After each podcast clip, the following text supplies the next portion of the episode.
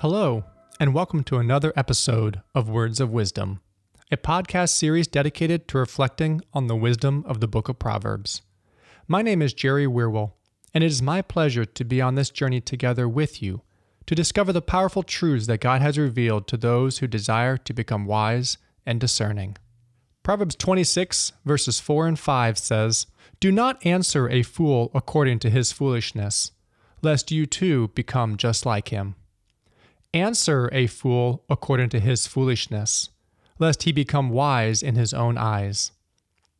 First, we find in these proverbs synthetic parallelism, where the latter half of both proverbs expounds upon and completes the thought from the first half. However, this pair of proverbs seems to present an obvious contradiction. Verse 4 says, Do not answer a fool according to his foolishness.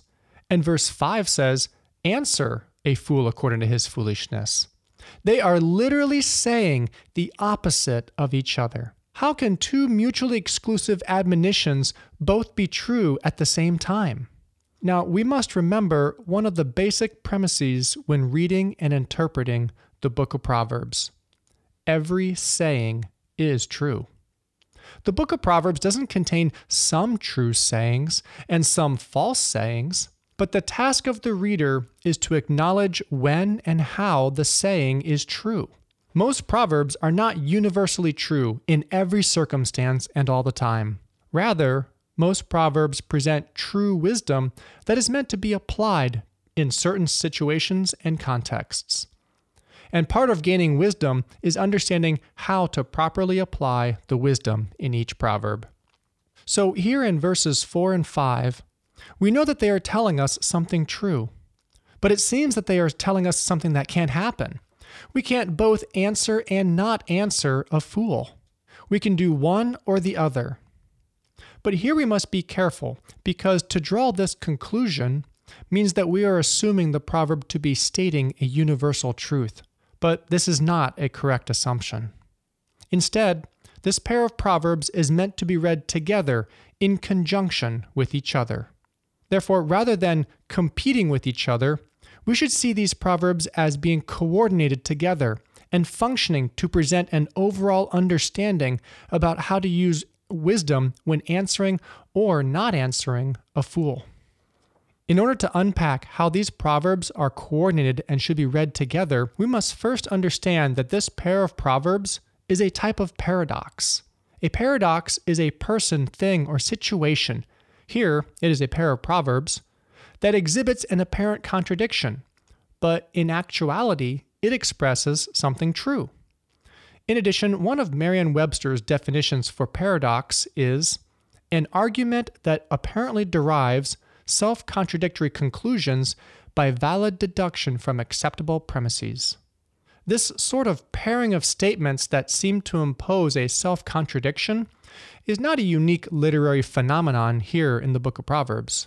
Actually, there is a proverbial character to paradoxical sayings that exists in nearly every culture. Some modern American examples might be haste makes waste and time waits for no one. The first statement, haste makes waste, suggests that one should not be in a hurry, but rather take their time. While the second statement, time waits for no one, suggests that one should not wait, but act now, otherwise, time will be wasted. These two proverbial sayings seem to be making opposing claims about how one should view the value of time.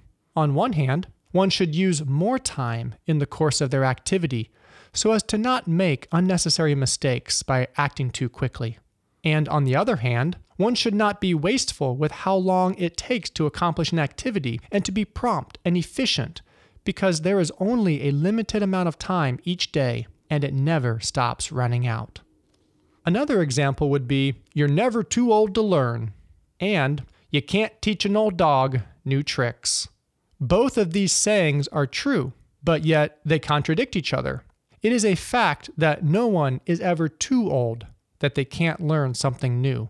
But yet, it is also true that old people are used to doing things a certain way because they have likely done them many times in their life, and have found a way that they like doing them, and therefore they are generally not open or interested in learning a new way to do them.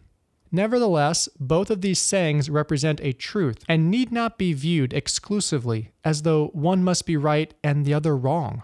So it is with Proverbs 26, verses 4 and 5. The key to understanding how they can be saying the opposite thing and still be true at the same time is by understanding the poetic use of the ambiguous Hebrew preposition translated as according to in both verses. There is a way to answer a fool according to his foolishness that is unwise and unfitting, and there is a way that is wise and fitting. Verse 4 admonishes the reader to not answer a fool according to his foolishness. Otherwise, the consequence is going to be lest you too become just like him. Here, the meaning of according to his foolishness has to deal with how the answer is given.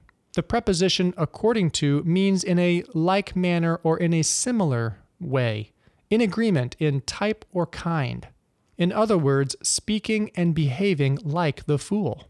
If a person responds to a fool in like manner to the fool, with foolish shouting, insults, mockery, or whatever improper conduct the fool exhibited to them, then they will resemble the fool's character and behavior and come to be a fool just like him.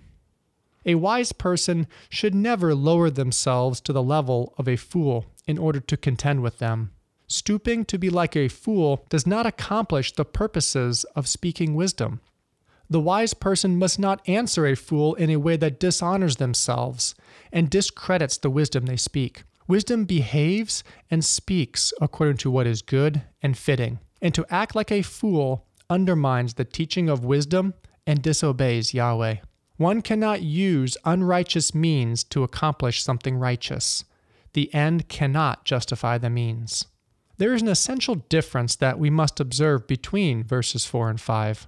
Here in verse 4, the proverb warns against the potential danger for the reader in answering the fool. Whereas in verse 5, if the fool is not answered, the danger is the continuation of the fool's erroneous thinking, about himself and how he must be right.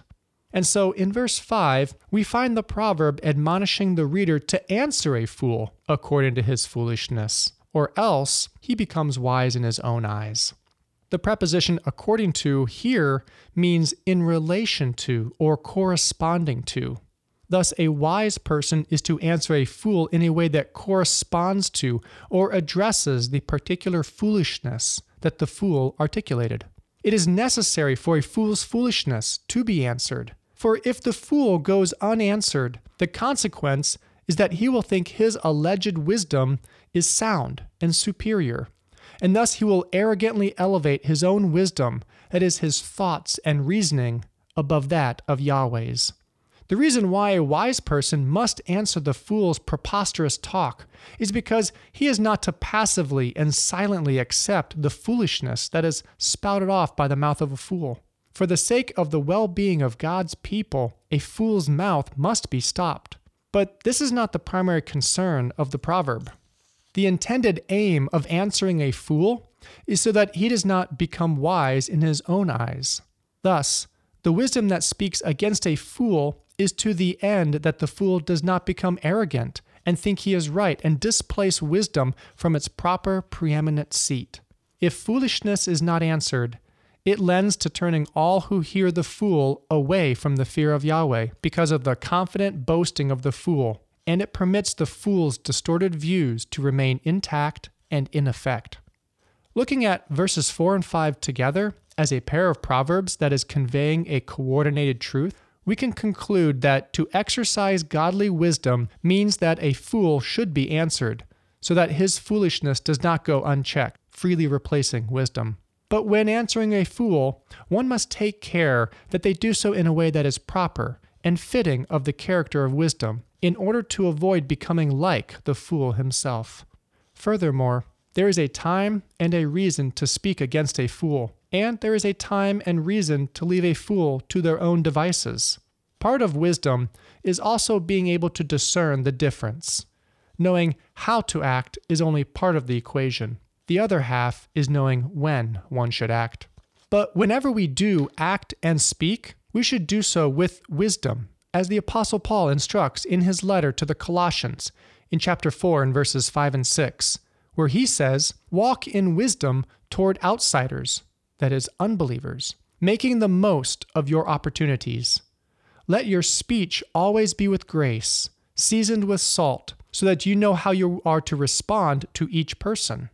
We are called to exhibit wisdom and godly character as we live with the fear of Yahweh. And this is all the more important to remember when answering a fool.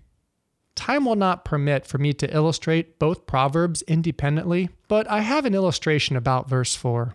I would like to recount for you an incident that captures a great example of this proverb in action. In 1997, Steve Jobs, co founder of the computer and technology company Apple, was holding a question and answer forum with developers at Apple's Worldwide Developers Conference at San Jose Convention Center in San Jose, California. The Worldwide Developers Conference is an annual conference held by the Apple Corporation where attendees can come and participate in hands-on labs with Apple engineers and listen to in-depth talks and presentations about Apple technology. During the Q&A session at this particular conference, one guest stood up, walked to the microphone, and proceeded to say this. Mr. Jobs, you're a bright and influential man. It's sad and clear that on several accounts you've discussed, you don't know what you're talking about. I would like, for example, for you to express in clear terms how, say, Java and any of its incarnations addresses the ideas embodied in OpenDoc. And when you're finished with that, perhaps you can tell us what you personally have been doing for the last seven years. What many people may not realize is that Steve Jobs had not been at Apple for the past seven years. In 1997, he had only been recently installed as the company's CEO. Previously, in 1985, Jobs had been fired from his own company, Apple. And after a brief midlife crisis, he and a former colleague started a new company called Next. Then in 1996, Apple purchased Jobs' company Next for $429 million and installed Jobs as the interim CEO of Apple. But what is most astonishing about this audience member's remark is the clear insult to Jobs' technical knowledge and understanding of Apple technologies, like OpenDoc, and competitor technologies like Java and their specific similarities and differences. But despite this person's clear accusatory and derogatory attitude toward Jobs, Jobs responds to the antagonistic statement with incredible tact and care. Before answering, Jobs pauses and takes a breath. This is a critical step for anyone replying to an insult. When someone attacks us, our natural tendency as a human being is to defend ourselves and retaliate, often responding with an insult in return in order to deter the person from continuing their assault on us. Jobs could have easily rattled off a comeback statement that undermined the person's remark and turned it back on them, or described his obvious success in business and superior understanding of technology, or simply dismissed the insult as coming from a naive individual fueled by a motive of jealousy or anger towards him. But Jobs does none of these. Instead, he proceeds to deliver a masterful response that completely rebuts the insult and even turns it to his advantage, using it as a means to share his future vision for Apple and establish his credibility as the CEO. Jobs does five things that show he didn't get offended and sucked into the insult from the guy in the audience. First, Jobs gives credit to the question, but then frames the question in a different context. Jobs begins his reply like this You know, you can please some of the people some of the time, but one of the hardest things when you're trying to affect change is that people, like this gentleman, are right in some areas. Jobs doesn't just fire back after being insulted by ranting about himself and how he is the CEO and is the one making the decisions, not the individual in the audience. Instead, he tips his hat to the individual and then reframes the question in terms of what is inevitably involved in affecting change. Some people will be disappointed. Change means something different is going to happen. And when something different happens, something else is left behind or done away with. And not everyone is going to be happy with that. Number two, Jobs admits his own limitations in knowledge and praises the hard work of others. He explains, I'm sure that there are some things that OpenDoc does, which is one of Apple's software programs, probably even more that I'm not familiar with, that nothing else out there does. And you know, I'm sorry that OpenDoc is a casualty along the way. And I readily admit that there are many things in life that I don't have the faintest idea what I'm talking about. So I apologize for that too. But there's a whole bunch of people working super hard right now at Apple, the whole team and hundreds of people. What Jobs is saying is that he isn't the end all be all, and that Apple software isn't perfect, and that he's sorry for having to discontinue some of the software projects, like OpenDoc. He is acknowledging that some things that Apple tries just don't work out, and the company needs to move on. But there's a lot of people working really hard to make the best technology products possible, and that's what's important. Number three, Jobs uses his personal experience as the basis for his perspective. He says, One of the things I've always found is that you've got to start with the customer experience and work backwards for the technology. You can't start with the technology and try to figure out where you're going to try and sell it. And I made this mistake probably more than anybody else in this room. And I got the scar tissue to prove it, and I know that it's the case. Number four, Jobs offers his vision to help everyone see the big picture. He says, As we have tried to come up with a strategy and a vision for Apple, it started with what incredible benefits can we give to the customer? Where can we take the customer? Not starting with let's sit down with the engineers and figure out what awesome technology we have, and then how are we going to market that? And I think that that's the right path to take. What started out as a pointed comment, or rather insult, from the audience member about his view of Jobs' negligence and inadequacy as the new CEO of Apple, Jobs turns into an opportunity to share his vision for the company and to bring people into his world and the way he intends to lead the company. And lastly, number five, Jobs gives an inspiring conclusion that is forward thinking and points people toward the progress that is being made. He concludes with Some mistakes will be made along the way. That's good, because at least some decisions are being made along the way. When we find a mistake, we'll fix it. I think what we need to do is support that team going through this very important stage as they work their butts off. Mistakes will be made. Some people will be pissed off. Some people will not know what they're talking about, but I think it's so much better than where things were not very long ago. And I think we're going to get there.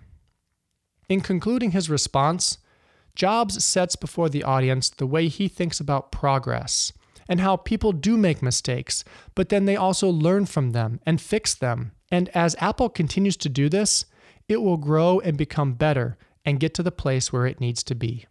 Thus, what could have been taken as an insolent, off the cuff remark by a no named person in the audience wanting to take a cheap shot at Jobs, Jobs seamlessly takes and reshapes into a platform by which he is able to share the value and experience he is bringing to the company his apology for not being able to make everyone happy by ensuring the success of every software endeavor of the company, and his forward thinking approach with everyone learning and improving together along the way. Jobs doesn't speak to a fool according to his foolishness, but rather rises above the temptation and the personal attack in order to achieve something greater. If Jobs would have stooped to the level of his antagonist, and gotten swept up in the insult by railing back at the guy, he would have shown himself to likewise be a fool, confirming the person's accusations by demonstrating their truth to everyone else present at the conference. We must be careful not to make a fool of ourselves when responding to another's foolish statement, whether about us or someone or something else. Wisdom tells us to be discerning and careful with what we say and how we say it.